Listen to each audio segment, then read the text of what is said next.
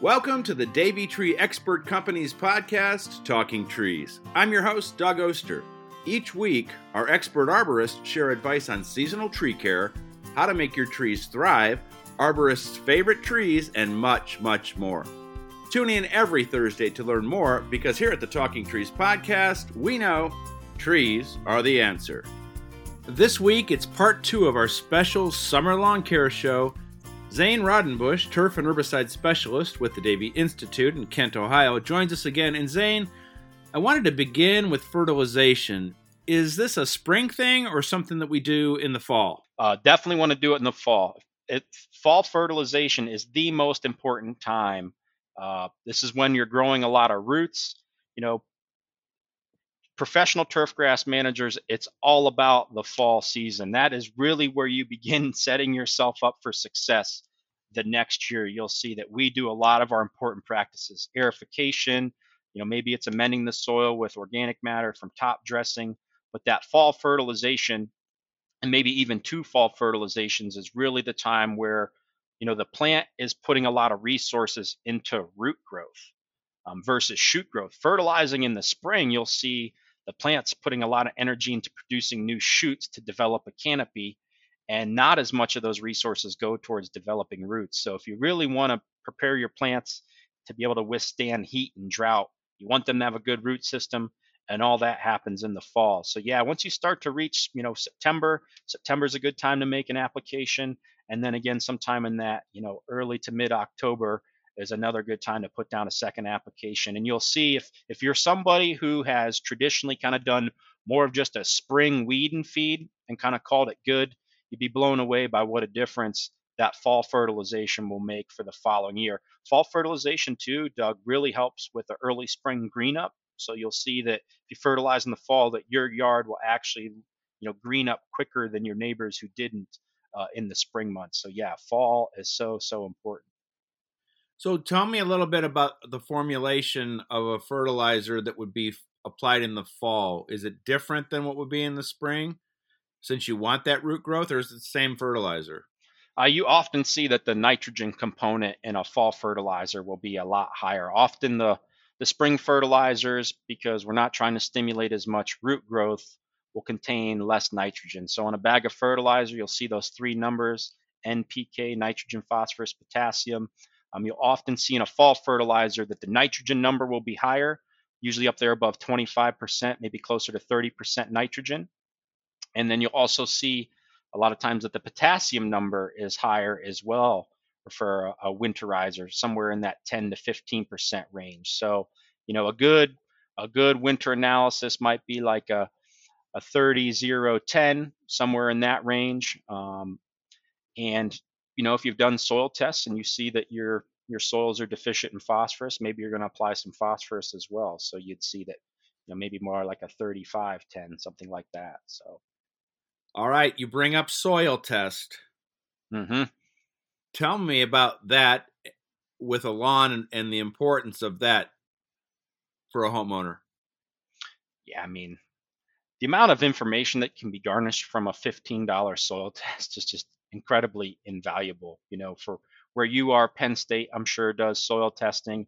You'll see that you can uh, take a sample from your lawn. You, you want to take a sample from that top three to four inches. You know, so I see sometimes where people take samples down eight inches. Most of the turf grass roots are going to be confined right to that upper, you know, three to four inches. So you want to sample from that region. Um, you want to get a uniform sample.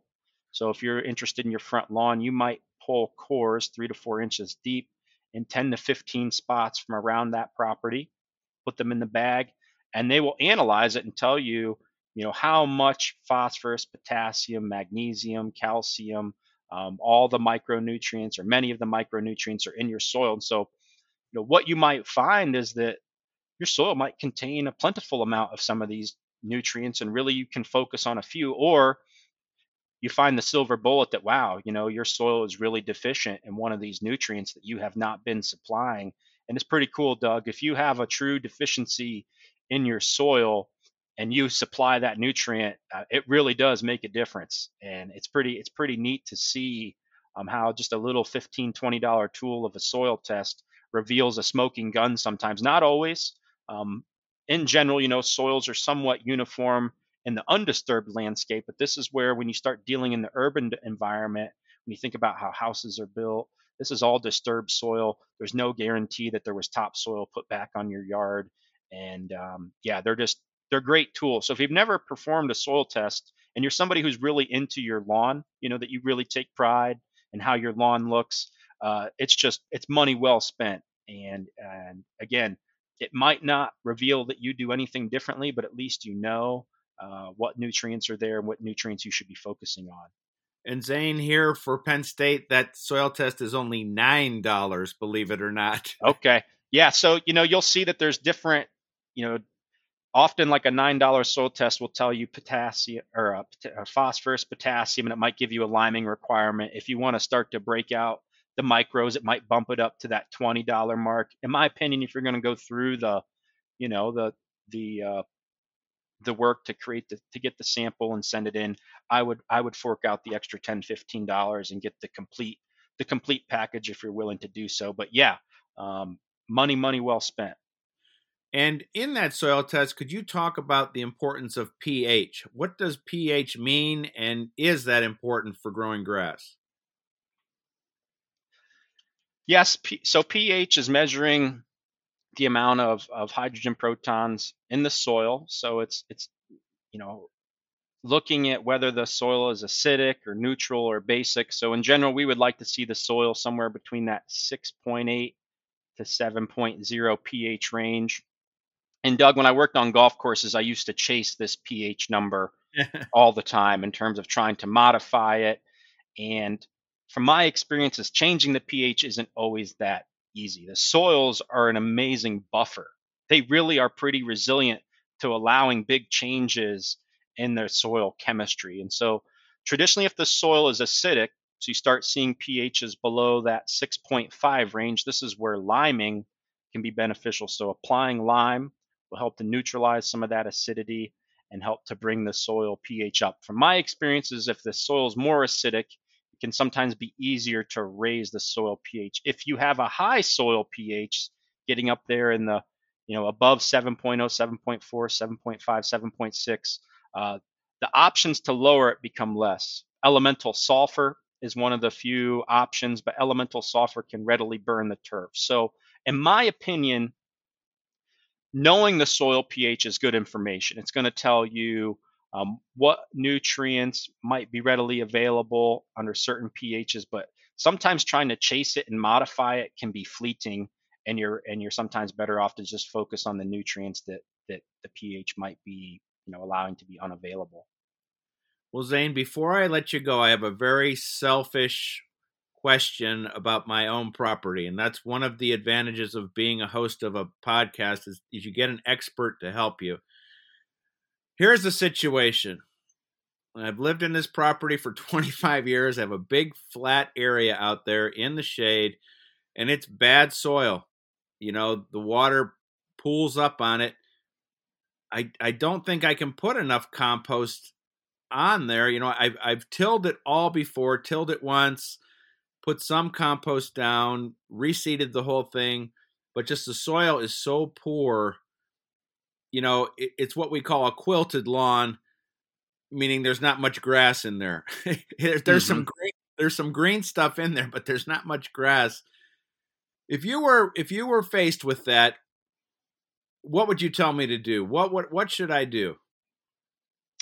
So you said that water is kind of pooling in that area after heavy precipitation events. Definitely, it's definitely clay. You know, I can I can get that grass to grow with a with a, a, a fall sowing and looks great in the spring. But as soon as things dry out, no matter how much water I put on there, it just I just I know from just my experience with soils that it it's a heavy clay soil and it's been that way forever. And even you know, I'll I'll shred the leaves on there. I'll I'll, mm-hmm. I'll you know trying to, to to to help that soil out. The thought of bringing in six yards of compost and it can only be put up there you know by by using a wheelbarrow and brother i'm 62 years old I can run a wheelbarrow, but I don't know if I can move six yards again.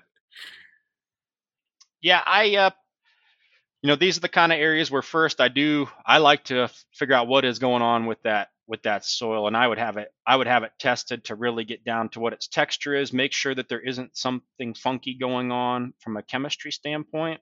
Okay. And then uh, you know this is where i don't know what you have seeded it with in the past. Have you ever tried the straight turf type tall fescues or was it a mixture of different species? It was probably just a, a shade mix that I didn't even know what was in there. So that's going to be, I'm going to, that'll be the first thing the soil test. Then figuring out what I need to do there, I guess, from what you're saying, and then choosing the right type of seed. Definitely. area. Uh, you said this is a, sh- a moderate shade or heavy shaded area? As I tell everybody on the podcast, I live in an oak forest. okay, okay. I must have missed that part. I, I don't know. I was thinking it was full sun. You know, Doug, for the listeners here, in my opinion, moderate to heavy shade is some of the most challenging places to grow grass on the planet. I mean, uh, make no mistake about it that growing grass in the shade, even for professionals, is no easy task. Those plants just simply don't get a lot of uh, sun to make sugars from. And the problem with plants grown in the shade is they pretty much have no traffic tolerance. So if this is an area that's used readily, you know, where it gets a lot of foot traffic, uh, mower traffic, if it's a confined area, sometimes we see where kind of the traffic has to funnel down through gates or openings. Um, honestly, it can nearly be impossible to grow, you know, sustainable turf in those areas because of the shade. You really, I don't know how you would describe this. If it's like, yeah, we don't use it, um, if it's really heavy shade, then I would definitely look towards more of those fine fescue species. I apologize. I must have I must have scooted past that in your question. So uh, fine fescue for for the the shade, and that's the only way to get to the pool, Zane. So there's only two of us left in the house, so there's one little path to the pool and back in summer. okay, so this is an area that's receiving you know some concentrated traffic. It sounds yep. like. Yep. Yep. It's tough, you know make sure you're walking a different path back every time. All right. Uh, maybe I'll look at Pachysandra. yeah. No, I mean honestly, there are times where it's like, well, maybe there should be a path here. You know, if there if there is a if there is a a well-defined path and you're trying to grow grass, there are times where I mean, this is where you know I'm not a big fan of synthetic turf, but this is why synthetic turf exists because at some point uh, the amount of traffic put on a turf grass surface is just you know they can't we can't grow through that. So um, doug before you go i do have one thing i'd like to to let all the listeners know as it relates to that summer stress because um, it's just one that i see is, is a epidemic of a problem and that's just people being out there mowing their lawns when they're severely drought stressed if there's one thing that you can do for the benefit of your lawn. If you can clearly see that the lawn is drought stressed, stay off of it. Do not be out there mowing it. Um, this is where you'll start to see streaks uh, in the lawn of dead turf where those tires crush those plants that were under drought stress. Um, you really have to be careful how much you use the lawn when it's kind of in the periods that we're at right now. Um, you know, the grass is not growing when it's when it's in this high heat and drought the plants simply aren't growing. The weeds might be unfortunately but the grass is not. So if you have the ability to stay off of it i would encourage you to do so. Well zane i could talk to you about this all day long. Uh, yeah. i so much appreciate your expertise and and helping me with my little problem. Uh, great stuff and great to talk to you again and next time I think we'll go all about weeds and uh, there's so many other topics we could talk about when it comes to our turf. Thank yeah. you so thank you so much, Zane. Yeah, you're easy to talk to, Doug. I enjoyed it and, and I hope you have me back again. Oh, I definitely will. Thanks again. All right, we'll see you, buddy. Well, I think we just covered about everything we needed to know about summer and fall lawn care. That was great stuff and I'm going to start working on my little shady patch as soon as things cool off a bit. Tune in every Thursday to the Talking Trees podcast from the Davey Tree Expert Company. I'm your host, Doug Oster. Do me a favor, subscribe to the podcast so you'll never miss a show. As always, we like to remind you on the Talking Trees podcast trees are the answer.